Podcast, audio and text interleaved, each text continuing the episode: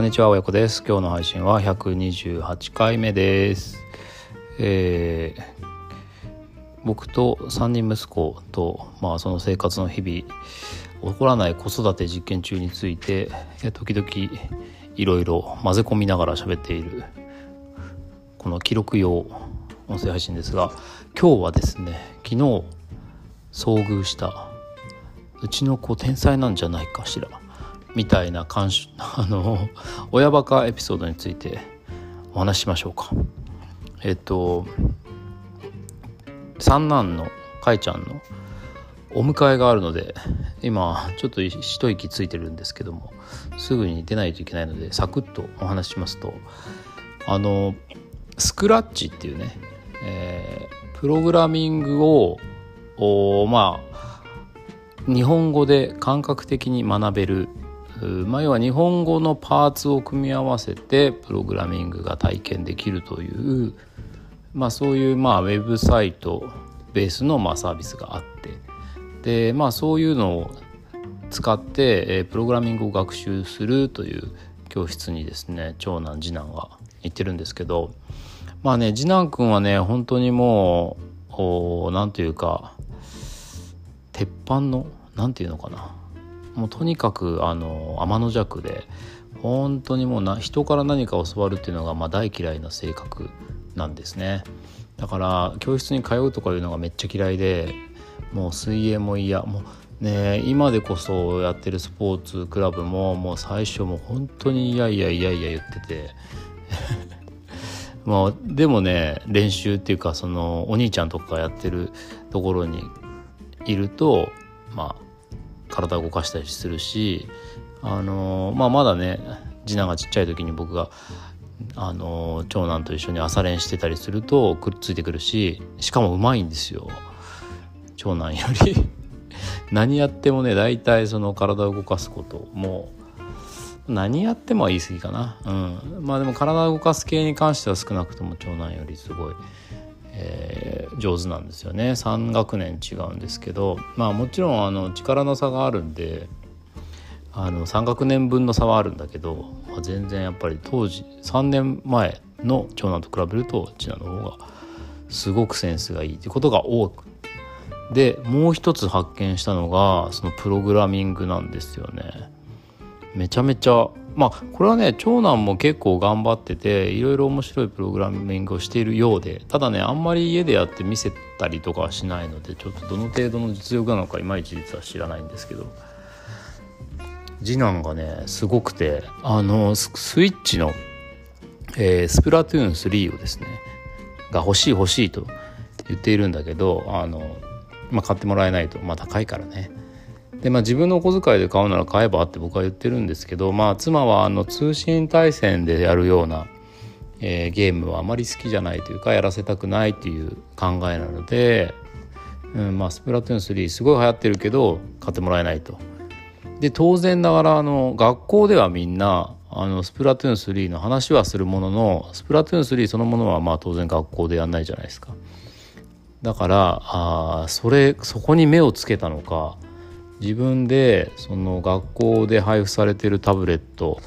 のおウェブアクセスをしてですね、スクラッチのホームページにアクセスして、これは何だろう、特に学校でフィルターかかってないのかな、それとも学校の授業とかでも使うのかもしれないですね、スクラッチ、うん、まあそんなこんなでスクラッチのウェブサイトにアクセスして、なんと自分で ス, スプラトゥーンスリー的なまあ全くもって全然違いますけどね、 ツーディー だし、まあただそのキャラクターを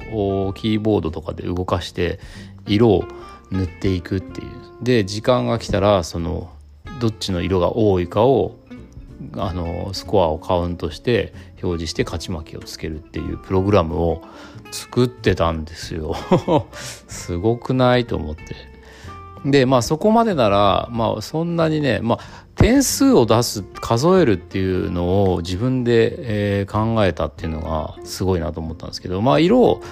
ね、えー、つけるぐらいだったらそんな難しくないんですけど、その点数を数えるっていうその発想がすごいなって思ったのが一つと、で、まあそのぐらいだったらね、まだあのまあまあできるかなっていう感じなんですけど、なんかこう日々あの家に帰ってその次男の話を聞くごとにそのプログラミングがプログラムが進化していて、先日はですねコンピューターがいわゆる シーピー っていうんですか、コンピューターの勝手に動くキャラクターを作ってましたねえー、それどうやってやんのみたいな。これね、僕も一応今プログラミングをね学校で大学あの通信大学で学んでるんですけど、まあまあ言ったらもう本当に言語を初歩からやるので、もう全然そういういわゆる実用的なものは一切なくて、なんかもう全然あの浮世離れしたような課題をこうなんかねフィボナッチ数とかなんかわかんないですけど、そういうねよくわかんない数学の計算をするプログラムとか、まああんまりね面白くないんですけど、これ面白いなと思って、そのスプラトゥーンスリーがやりたいがためにそのゲームを作ってしまって、しかも学校で堂々とできるツールを使ってやることで、もう今クラスの人気者になってて、もう休み時間をもう自分の机の周りに人が溢れ返ってるみたいなこと言って嬉しそうにしてましたけど、これはでも確かにすげえなみたいな。うん、だからもう勝手に動くキャラクターとかも作ったりとか、あとなんだっけよにん対戦にしてみたりとか、なんか技を作って、えー、いっかいに塗れる範囲を広くできる技があったりだとか、もうとにかくバージョンアップがすごい。これがねいわゆる、まあ、今の言葉で言うとアジャイル開発とかっていうことなのかなと思うんですけどね。こういうのをもう全然そんなアジャイル開発やウォーターフォールとか全く知らずにナチュラルにやってるっていうのは、これがもうまさにデジタルネイティブかと思ってすごい感心しているところです。こうめちゃめちゃ楽しみですねこの後ね。まあ、あとはだからこの興味関心がちゃんと伸びていくか、まあ飽きて他のところにね興味を移っていくのはまあそれはそれでいいんですけど、うんなんか得意げにやってて楽しそうにしていることは伸ばしてあげたいなという思いがしております。まあ、かといって親がああだこうだそのために乗っかるっていうのは多分煙たいでしょうから、まあ特に山の弱な次男くんなんで、うん、ここねいい感じでこう伸ばしていけられたらいいなと思って、これから楽しみですというお話でした。今日も聞いてくださってありがとうございました。あ、これはね怒らない子育ての成果かもしれませんよ、もしかしたら。うん、タブレットいつまでもいじってんじゃないとかねガミガミガミガミ言わないので、まああのいじってほしくない時にいじってたら言いますけどね、うんご飯の時間だからねとかっていうのは言うけど、まあその辺はある程度やっぱメリハリがあるというか、見つけたらすぐもうギャーって言ったりしないので、うん、まあ一定の信頼関係できてるのかなと思いますけどね、うん、まあそんなこんなで、えー、怒らない子育ての実験中の怒らない子育てにより、